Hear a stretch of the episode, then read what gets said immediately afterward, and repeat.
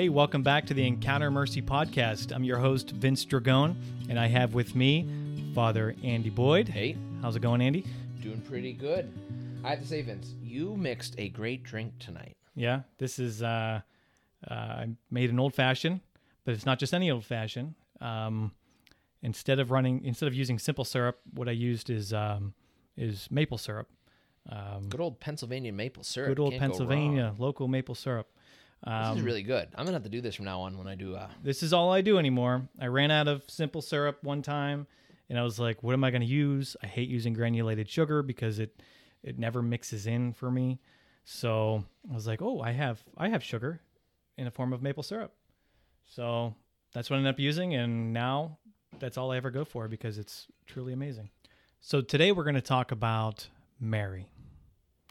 And uh, I know um, Mary uh, is in the lives of a lot of us. Um, I know she holds a special place in my heart, and I'm sure uh, she does yours as too, Andy. Um, but I think we just kind of want to cover um, who is Mary, what did she do that's so important, and why do Catholics hold her in such regard? Um, so I want to first start out with, um, you know, the parish that you are the yeah, uh, one of the three that I that I work with, and, and the one that I specifically work uh, live at, is dedicated to Our Lady, specifically in the title of Saint Mary of Grace. Um, or another way you can look at it is Our Lady of Grace. Uh, I talked with the pastor when they were trying to figure out the name for it, um, because it was originally it is an Italian parish, and everything was written in Italian. And so going through the books when they were trying to um, figure out just exactly uh, what to do when it because the idea is it should have probably been Our Lady of Grace, okay. but the original books for the baptismal record is listed as um, Santa Maria, Saint Mary, I see. instead of because it should have said as a good Italian parish would have uh, La Madonna de de Grazia. So the Madonna, the Mother of Grace, Our Lady of Grace, something to that effect. So they found Santa Maria instead of uh, um, Santa Madonna, you know, our Holy Mother. So that's why it's Saint Mary of Grace, but still it's under her uh, patronage. And that parish, in fact, um, the bells ring, and when the bells ring, they ring Marian hymns all year round for the most part, uh, minus a few of the seasons like Lent and Advent and Christmas. But I try to have it play Marian hymns because, as you said, we as Catholics hold Mary in such high regard. Okay, so who is Mary? Mary, that's a very good question because there's a lot of people who will say that she's a nobody, she's not important. And we, as good Christians, would know that she is important. Let's put it this way you have a biological mother, yes? I do. And for eight to nine months or so, maybe even a little longer, a little less, but she carried you in her womb. She did. And so that is an important thing because without her, you would not be here. Now, of course, your father is an important part of it too, but Mary is, of course, the mother of God, the mother of Jesus. And so the important thing about Mary is that she carried Christ in her womb, she carried Jesus in her womb, and uh, gave birth to Jesus. And so we hold her in high regard for the fact that she carried Christ. And there's so much that we could talk about in that fact. You know, the fact that she was, as we believe, was the Immaculate Conception. So, what does that mean? Well, the fact that she had to have been born without original sin. And how does that happen? Well, there's a whole conversation right there. Uh, or the fact uh, that she carried Christ in her womb. Well, how was she impregnated? Well, you know, we say with the protection and the descent of the Holy Spirit upon her, she was able to conceive. But the most important thing that we can understand about Mary is that she is the mother of God, she is the bearer of God. And your favorite word. Theotokos. Yes, That's right. Theotokos. Theotokos, which means Greek, which is Greek for God bear. God bear, yes. First time I ever heard that was when I went to the Byzantine Catholic Church in Erie Okay. for Mass because I didn't know what a Theotokos was. This was still in college seminary. They didn't teach us everything about theology yet. So, coming to an understanding of Theotokos, that she is the God bearer. And um, in the Byzantine Church, in the Greek church, which is a part of the Catholic Church as well, it they hold her in such a high regard that some of her feast days will take precedence over Sundays, which is extremely important to know uh, because we have both of the eastern and western lungs of the church and they play off of each other. So we have adopted this word theotokos from the Greek part of our church. Um, speaking about the the Mother of God point, and and and this is something I want to get into a little bit uh, deeper and and later part of this podcast are some of the objections um, to to why Catholics hold Mary in such high regard. And one of the things that I've heard before is that Mary isn't the mother of God; she's the mother of the human part of Jesus. And you know the the way I see it was, you know, these are like when and Tim Staples does a really good job at, at talking about this in, in the book Behold Your Mother, which I recommend very highly. Uh, but he talks about when a man and a wife uh, have a child, they are not the source of the child's immortal soul. God is the source of all life and directly creates that individual soul. Mm-hmm. Uh, however, we do not conclude from that that um, that the mother is merely the mother of the body of the child. Right. Instead, we say that the mother is the whole person. The mother is she is the mother of the whole person. Yes. The composite human. Yes. The composite person, and not just the body. And then God provided the soul. Right. So the way the you know the way I look at it is, you know, that's because of that she is the mother of God. That's right. That's right. And that's not just the way that you would look at it, that's the way that we as Catholics look at it in general. And um, the big thing I would say with that is, like you said, she is the mother of the whole person, the whole person. But she had to agree to it. As we say, her fiat, her may it be done to me according to your word, her fiat. And without the permission, God would not have been able to do that. Because remember, we have free will. So, you know, basics of our uh, understanding of a human person. You and I each have free will. Every human being has free will. What does that mean? Well, that means we can choose whether we are going to follow God or go away from His will. Everything that we do is either following His path for our lives or going away from His path for our lives. There are little things here and there, but the basic is that. And so when it comes to our free will, God will not force Himself on us ever. Ever because he loves us so much, he will never force himself upon us. And so, as a human being, Mary had an option. Just like we all do, Mary had an option. And when she was presented with the option for Christ, she said yes, because she recognized that God had made her special, had chosen her for a special purpose.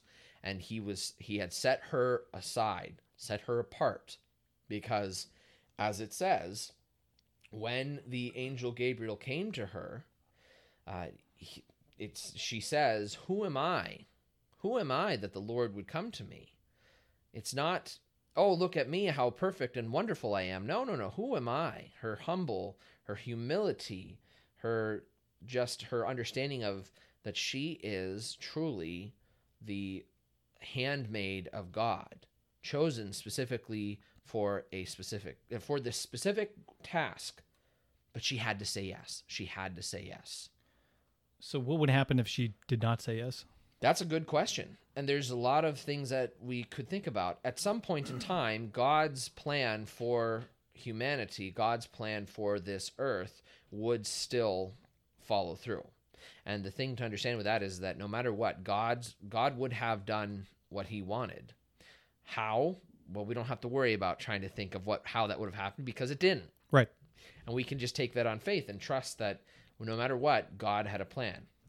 A great saying and a very important saying is the earth was not created the church was not created for the earth or the world or the people that inhabit it, but rather the people were created for the church. That the church had always been there and always will be there. And what do we mean by church? What rather the grouping of entities, both angels and humans, to worship, praise, and adore God for all eternity. And so uh, we were created to worship God. That is our whole purpose. And Mary, in a very special way, has been chosen to worship God and adore God and praise God in a special way. And so, being that she is the mother of God, being that she is the mother of Christ, we hold her in a high regard because of the fact that she carried Christ, that God chose her from all uh, time and creation to be without sin, so that she could be a perfect host for the, the for God. Because God would not want to put himself, who is perfect, who is holy, who is wonderful, who is without spot of sin or stain of, of any kind, into something that was unholy. Right. Just like us. We don't receive communion when we are unholy because that that can't be possible. That would hurt us. That would hurt us immensely. God only can enter into that which is holy. And so to enter into Mary and make the baby inside of Mary holy, he the host had to be holy. And so we have Mary. That's why that's one of the major reasons why we hold her in such high regard because she carried him and she herself was holy and chosen in God's eyes. So Mary's yes help bring salvation to the whole world uh, and for all future generations. Um, sometimes you see, well, the Catholic Church views Mary as the new Eve. Would you like to go into that at all? So we can talk about Adam and Eve. And so Adam and Eve are the first parents of all human creation. And when it comes to their choice against God, they chose in their humanity, in their free will, to go against God. Was there anything wrong with that tree in the Garden of Eden, the one that God said don't touch? Was there anything wrong with it? No. No, absolutely nothing wrong with it. There was absolutely nothing wrong with it. Nothing would have killed them except for the fact that God said, "Don't, Don't do it." touch it. That's right. Don't do it." You love your kids. If you tell them don't do this, you expect them to listen to you. Even you know it's not going to really hurt them. The sugar, the candy that they ate right before dinner, it's not going to hurt them, but it's not also going to help them. And so God said, don't do it. Because you see, God wants to give that to us as a gift. He wants to give that to us as a gift. But they did, they went against Adam and Eve went against God in uh, his saying of don't do this. Mary, as the new Eve, followed God's plan by saying, "Do unto me as you wish, O Lord." So she took that no of Eve and turned it into something new and allowed for the yes of her fiat, her do to me as you wish, turning that into a new encounter with God. So one thing that I find actually kind of beautiful is, you know, Eve received her human nature from Adam through the rib, and uh, the new Adam, which Jesus, received his human nature from the second Eve, Mary. And just when you reflect upon that, I just find it so, I don't know, just beautiful and mesmerizing and just so holy. I just, you know, that's something I can just reflect on for a very long time. Yes, yeah, absolutely. And so it, it shows the interconnectedness between man and woman. That we are important for each other, that we are separate, that we are different, but that difference isn't bad. Yeah. That we are created to be one with each other, but we cannot be one by ourselves. We have to have that other. And so when in the understanding of marriage, you have that connection there. So I kind of want to get into some of the objections to Mary. Um, one of them I hear a lot of Protestants will say is this is nothing but idolatry. Um, you know, I have, uh, I completely disagree with that, and I'm sure a lot of people do as well. Um, I think there's a little bit of confusion um, when it when it comes to what the, the Protestants believe by Absolutely. you know just looking at the the Bible alone. Um, you know that that kind of creates uh, some problems. However, if you look at the Bible, you see you know a lot of the reasons why we love Mary so much uh, within within the Bible. And you know one of the things that really stands out to me is when Jesus was on the cross, he said to his mother, "Woman, behold your son," referring to John. Mm-hmm. Then he says to John, Behold your mother. um, I think the way we can look at that is Mary becoming John's mother as Mary becoming the mother of all Christians. And then in Revelations, John tells us uh, the woman who gave birth to Jesus also gives birth to all those who keep the commandments of God and bear testimony to Jesus. That's very powerful. I find that very powerful. Absolutely. Yeah, a lot of our Protestant brothers and sisters, um, not all of them though, because you have the Anglicans, for instance, not the uh, Episcopalians, but the Anglicans, especially High Anglican Church, they will pray to Mary and hold her in high regard as well. But if you ask any good Anglican person, they'll tell you that they're Catholic. And what they don't mean by that is that they're followers of uh, underneath the Holy Father, but that they are Catholic in the understanding of universal and that they truly would be a part of our universal church. So, when it comes to the understanding of Mary for a lot of Protestants, is that they see us with our statues, Mm-hmm. and um, they'll see not just statues of Mary, but they'll st- see statues of saints. Uh, you know, in my house, there's a statue of Mary. There's a statue of uh, Padre Pio. There's a statue, uh, a lot of different statues. Statue of Our Lady of Grace. Statue of the Sacred Heart. There's I just tons of them all over the place. And of course, they would say, "Well, that's idolatry. You're worshiping those statues." No. When you see a holy image, and it points you back to Christ, it points you back to the reality. And so we remind ourselves through these holy images that we aren't worshiping the statues and we aren't worshiping the, the people that are represented by the statues, but rather we are asking them for their intercession. For instance, I asked you to pray for me. And if even whether you say yes or no, that is me asking you to pray for me to God Yes. when we talk to the saints that's what prayer is is a conversation. If we're talking to the saints we're asking them who are the closest thing to god outside of god himself to pray for us. And so if we're having a conversation with the saints and saying saint anthony saint teresa saint mother uh, teresa of calcutta you know you have all these different saints that we could be asking for prayers for. They are deemed by the church to be in heaven with God. And so if they're in heaven with God, what a better person to pray for us than someone right there next to him. Right. It's a to to bring it to completely secular. Um, try to explain it that way. Um, imagine that you are trying to get in touch with someone who's famous, who you have no contact with, and millions of people are trying to get their attention, but you know someone who's a friend with them. Exactly. Wouldn't you want to use that as as a way to to meet this person or have them do something for you, um, or to to hear your thoughts? Absolutely. you it you know it's something that just kind of came to me as you were saying that it's our way of being able to talk with God and to ask other people to talk to him for us. yes And, you know, there's this story about Mary, and I wish I could tell you which saint said it, but there was a priest um, who is a saint in our church who died and went to heaven. And as he's in heaven, he's before the heavenly throne of God, and um, Jesus and the Father and the Holy Spirit are planning on condemning this priest to hell, condemning his soul to hell. And Mary goes before God and says, Let me have him.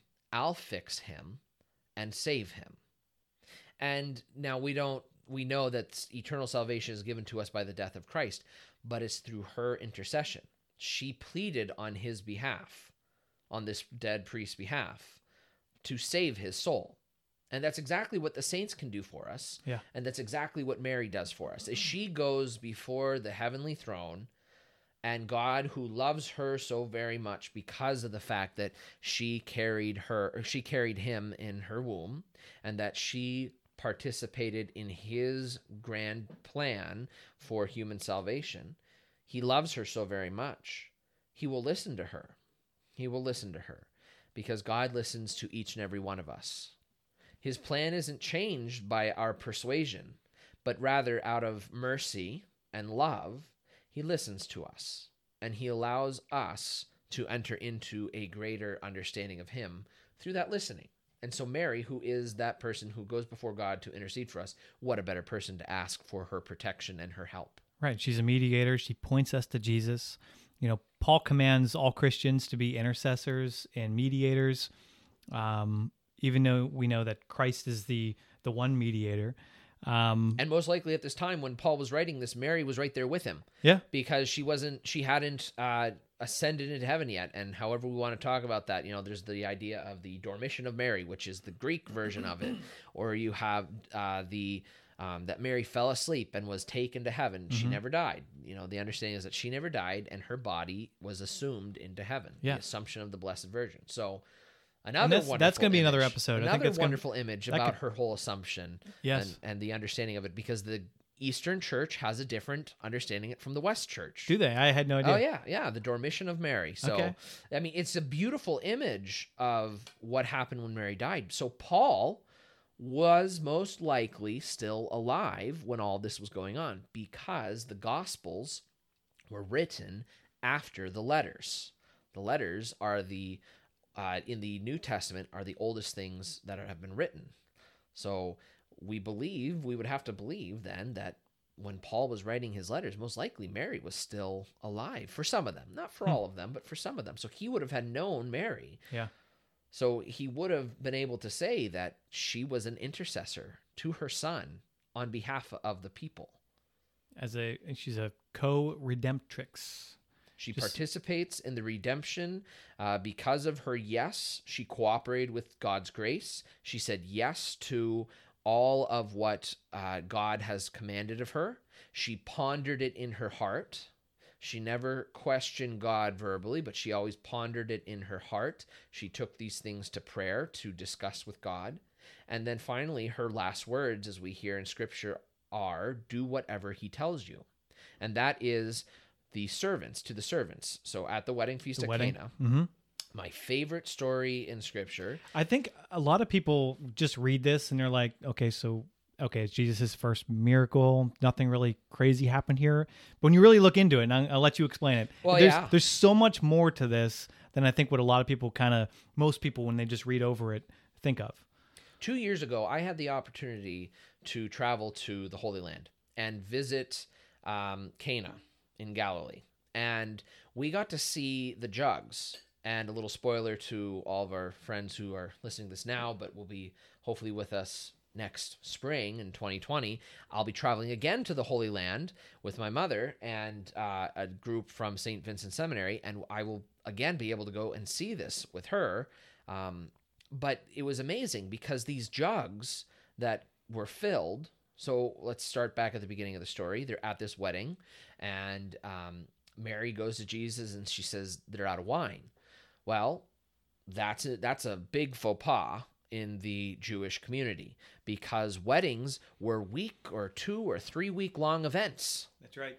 And if they ran out of wine, that would mean that their whole family would be shunned by the rest of the community. And Mary goes to Jesus at the beginning of maybe the first end of the first week or so and says they ran out of wine.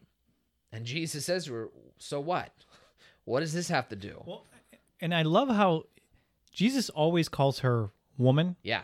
And uh, that really comes in, not to interrupt, and but, But to kind of circle back to Adam and Eve. Yes. Eve was originally called woman, Woman. before her name was Eve. Before we learned that her name was Eve, and so uh, this kind of just coincides with the whole uh, new Eve. Yes. And so I'm sorry to interrupt. No, no, but, that's important because he says woman. Woman. Now, and as you would also know that in our society today, if you just go up to your mother and say woman, oh no, Oh no, no no, no no no, no no no! It's mom, mother, you know, or even by their first name, Mama. mum, mum, mummy. Um, but you know, you would never just go to your mother and say woman. No, but we're imposing our United States American views of language on another culture at another time. We can't do that because that was a sign of respect. You would call her woman, um, recognizing that she is in fact not a man and a woman, and that's that's important to the Jewish people. So not only to the Jewish people, but I think it should be important to all of us for that I matter. I think this is gonna be a good future podcast episode. Is I've always heard from especially Protestants and follow away Catholics that Catholicism is only about men.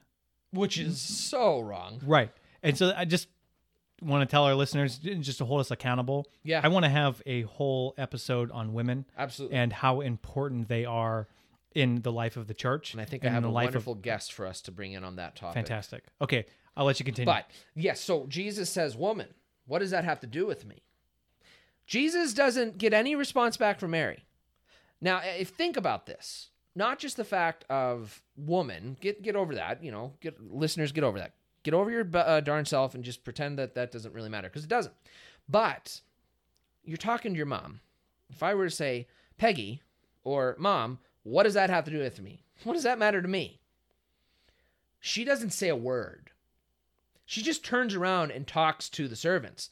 There's no interaction there between Jesus and Mary. It's not a listen, boy, you're going to do what I tell you, because first off, Jesus can't sin.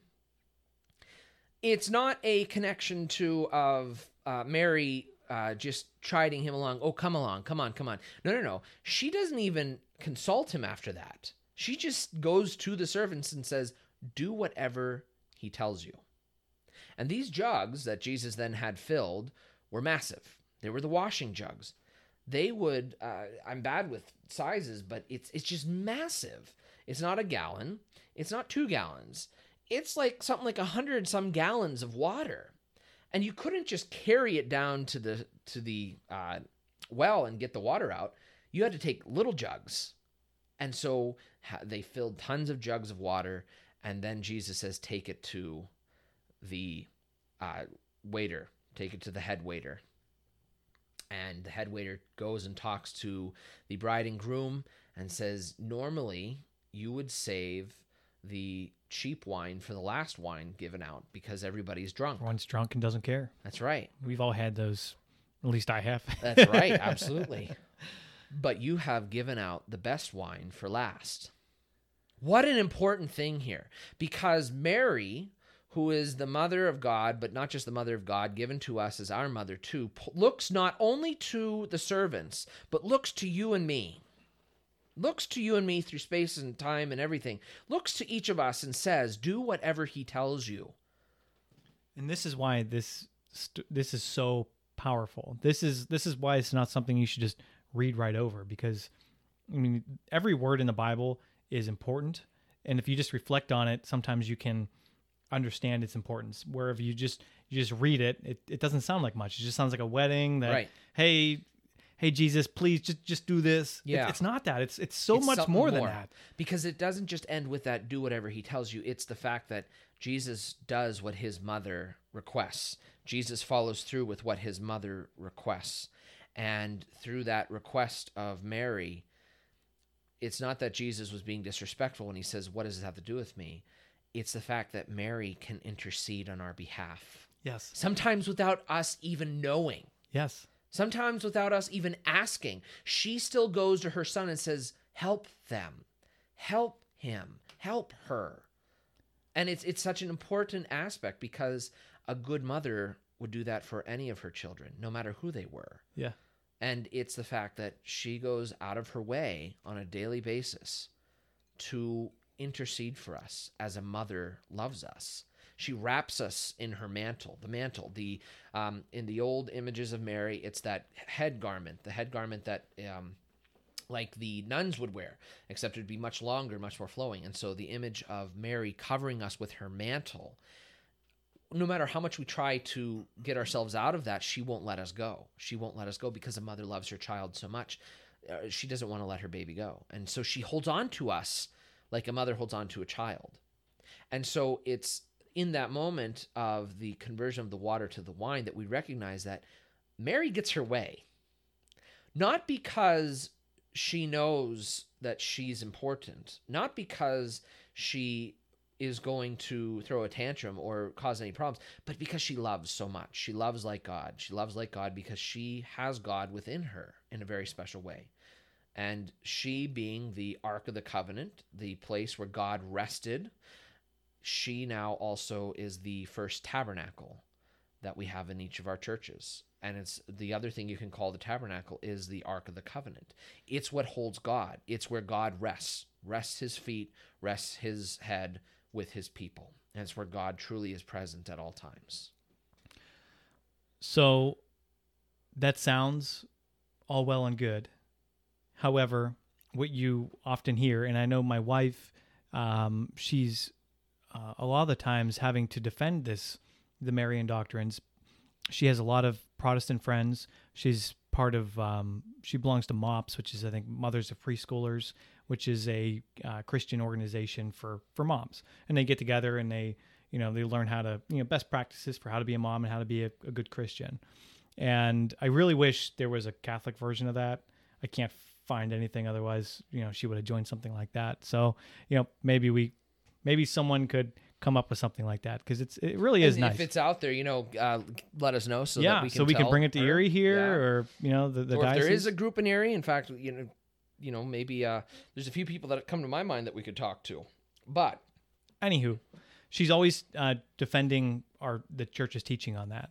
Um, because even though a, a lot of people might say, "Yeah, you're right," I mean, she this she did all these amazing things, but at the end of the day, it's it's just Jesus. It's just Jesus, and there's, you know, we have to be very careful because we don't want to worship Mary, we don't want to worship the saints, we don't want to worship these things, and so this is one of the things where I find it like I'm very sad about it that our Protestant brothers and sisters, um, you know, they're, they're not able to understand the difference between, um, you know, worshiping God versus praying to. There's so like in Greek, I believe this is Greek. If you have to correct me Yeah. if I'm wrong, uh, there's there's three different definitions for the word worship, and it's latria, dulia, and hyperdulia yes, that that is Greek. Yeah. and so latria is worship that's for God alone, and that's like the strongest form of worship that you can you can have. And then we have dulia, which is the kind of worship, so to speak, of you know human beings and the saints. The hey, I'm going to pray for you. I'm going to you know pray to you to pray for me, kind of thing. And then you have hyperdulia, which is more than dulia but less than latria, um, and that's where Mary falls in. And she falls there because she's she's a finite being. She's not she's not God, and we know that, Right. And we don't pretend that she is, nor Nope. do we mistake her for God. No. And like you said before, everything that we, you know, pray to Mary for, as well as as we pray to the saints for, or we ask you to pray for us, is all pointing towards Jesus. Right. And I just wish that you know more people would kind of understand that. I just I find uh, there's just so much missing that I think that a lot of people just don't realize that yes, Jesus is wonderful and he's the source of our salvation. However, there there's this whole family, so to speak, that is all worshiping him as well that we can be a part of Yeah. and it, it kind of breaks my heart that a lot of people don't even realize that they you know they have blinders on they they refuse to look at it Yeah. and it i don't know it just it hurts you know it's it's funny because um, I was talking with a friend of mine that lives over in England, and uh, he was saying to me that he was talking to his dad about the fact that I'm a Catholic priest, and his dad is a born again Christian, okay and he said to me, "Well, you know, I uh, he was trying to he was trying to say that you're a Christian, but I said you were a Catholic," and I said, "Well, yeah, I, I am a Christian." Yeah. There's still that misunderstanding, this misnomer that Catholics does automatically does not equal Christian, when in fact we're the original Christians. we are We are the ones that still follow Christ to a T. We follow all of his rules, all of his laws, all of his commands. We haven't dissented in any way. But there's still so many. Another wonderful topic for uh, conversation someday is all of the heresies in the church surrounding Mary. There's so many crazy heresies and so many crazy things that people have said throughout history in our church about the relationship of Mary to, and God, or the relationship between uh, God and man, because everybody has free will. And the heresies start to emerge from misunderstandings. And that's where a lot of our Protestant brothers and sisters have a problem with us because they take a heresy on and they think that that's exactly what we believe when right. in essence that's the opposite of what we believe. And the church has worked so hard throughout the for 2000 years yeah. to you know to to mention these are heresies we do not believe in these. And and i think that's why we need the church so much is to keep us from going down these paths of, of heresy And that's what I love about the Catholic Church is we are the original church and we are doing the same things that they did, you know, thousands of years ago. And it's that church who, that has guided us through and pointed us in the right direction so that we don't fall into heresy. Right. Napoleon was confronted by a bishop because Napoleon was trying to get rid of the Catholic Church. He was doing his best, trying his hardest. And Napoleon, after speaking to his bishop, the bishop looked at him and said, Your your eminence, for over a thousand years, the bishops have been trying to destroy the church. And if the bishops cannot destroy the church, you will have no chance of doing so. and so that's so important because no matter what we do, um, if we truly follow Christ and his church, he's the one in charge. No bishop's in charge of the church. It's Right. it's all of us following the teachings of Christ, the the rulings of Christ. And so as much as we might think that uh-oh, the world's ending, the church is coming to an end, the church is going to fail, the church isn't going to fail. The church will never fail. church will never fail. and and that's where you know I try to tell people who you know it, with the um, you know the recent sex abuse sex abuse crisis. Yeah. You know, I, I try to tell people that you know the, the church has stood the test of time and it will continue to do so. Jesus told us that, and and I truly believe it. yes. It doesn't matter what any single man or multiple men do within the church. Sure. That Yeah. doesn't matter. We've had some pretty evil popes out there. We've Yeah. had some pretty evil priests and bishops and lay people, of course. And that's never going to stop the church from from reaching its goal. there's a lot of people and we are digressing slightly but i think this is important because mary has such an important role in this because she is crying. Our lady of sorrows she is crying for her people. She is suffering for her people because she doesn't want to see us hurt. She doesn't want to see us go through all of this. But yes this is such a horrible topic because so many people had to suffer. But in the same breath it's not going to be, as you said, it's not going to be something that will end us because there is so much potential. There's so much hope. There's so much joy that can come forth from this. We're gonna get much as through it. It's painful. Yes. We will get through this. We will get through this. And the best way we will get through this is through our prayers with Mary. And uh, I would always encourage people to say, instead of saying prayers to Mary, we're saying prayers with Mary. Yeah. Because the prayers that we offer ourselves, Mary offers for us Yes. constantly without us even knowing. She is always praying for us. She is always praying with us. And she is always going to be with her church, protecting her church and her people. So this kind of gets me into um, some questions that I would like to just bring up for the audience that I would like to ask you is are we as Catholics required to pray to Mary?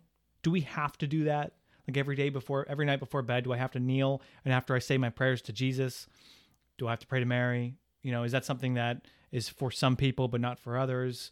You know, what what is the church's teaching on that? So what there are there are specific things that we have to take on as uh, recognition.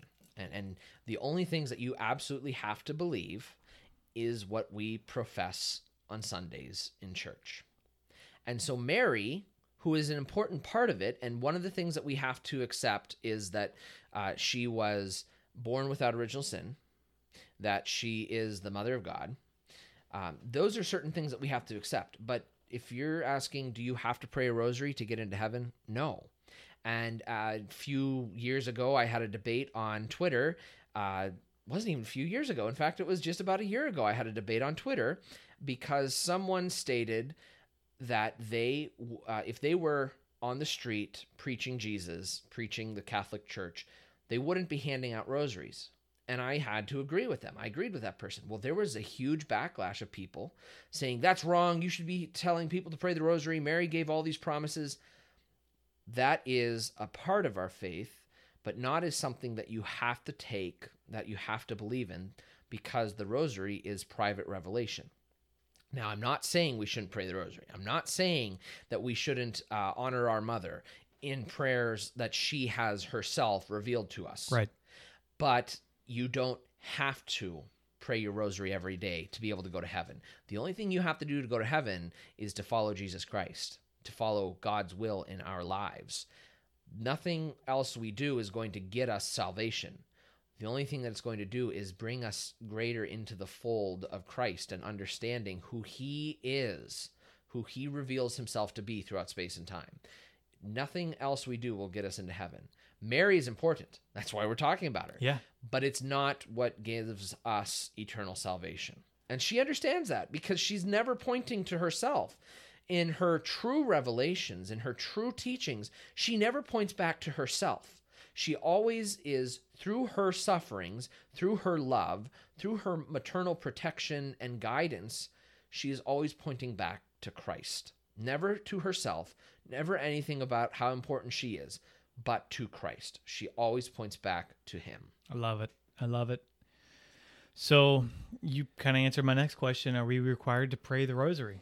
No. No, really, we aren't required to do anything other than to worship God. Yes. So what are some of the benefits of the rosary? And before you answer that question, here's something I heard very recently that that I thought was I thought is very true and I, I kind of connected with it is if you pray the rosary, you'll you'll stop sinning for the most part. If there's if there's a strong if there's a sin a, a habit that you have that is a sin that you continue to do, if you pray the rosary on a daily basis, you're most likely going to stop sinning. It's just one of those things where you just if you're doing it, you'll stop.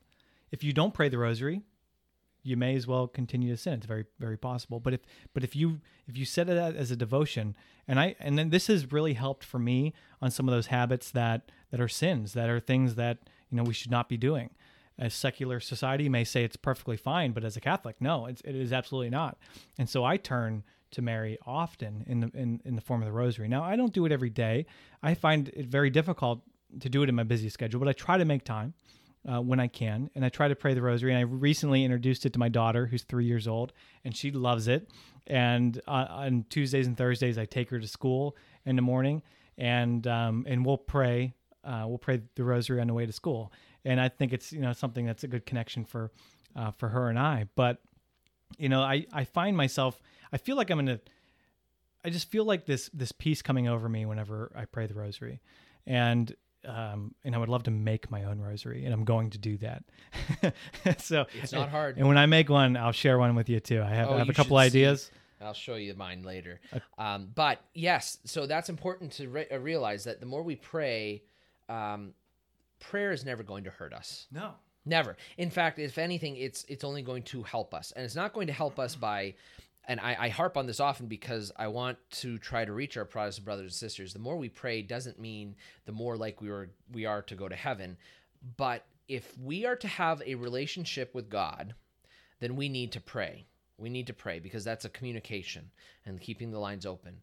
So any prayer we do is never going to hurt us. Any true prayer that we do is never going to hurt us, but rather help us. So we should always keep that in mind when it comes to prayer. And the more that we pray, the more we come into connection with God and His will for our lives, the more likely we are truly to set aside anything that would separate us from Him so that we can truly encounter Him in a new and greater way. So, absolutely, the rosary can help us to avoid sins, but uh, as well as any other of our um, prayers can help us. But Mary, especially, going to her because she loves her children so much, she will do whatever she can to help them. All right, so we're a little over 44 minutes here. So I just kind of want to mention there are several famous Marian apparitions that I think we could easily cover in a whole episode. Oh, yeah. So I don't want to. I'm kind of going to tease that, I guess. We'll Yeah. tease that for now. Uh, but you know, one, you know, Fatima, Lourdes, Guadalupe. There, I mean, there are so many of them. Um, so we'll we'll cover that in a future episode. Um, We could be here for hours or days or weeks or months or years. You know, remember I took a class just called Mariology, and the first thing out of the professor's mouth for the beginning of a semester long in depth study of Mary is that after a semester of Mary, you will not know everything, nor will you ever be able to know everything. So, this is just as important as our relationship with God that we continue to study, that we continue to investigate, that we continue to learn not only about our experience with God, but our experience with our mother, who points us, as always, as I've said over and over again tonight, she always points us back to Christ. yes, yes. So I think that's a good place to end, Andy. I agree. and I think it means a little more of this. Yeah, you didn't drink much. I didn't drink You were talking. You Talk were talking a lot. next time you, you next time you're gonna Next time I'll I'll talk a little bit more. Um, so uh, make sure that you uh, like us on social media. We're across pretty much all the platforms: Facebook, Instagram, Twitter, uh, YouTube. Um, if uh, we're not quite on YouTube by the chance by the time you you um, hear this podcast, we will in the future. We promise. We are working on it. Uh, Andy at his place has a rather good camera setup. I do not, and we are at my house right now. Um, We'll get you fixed up. I appreciate that. So, uh, also submit your questions and feedback. We would love to hear what you think of this podcast, and we would love to hear uh, your ideas for future episodes that we would love to cover.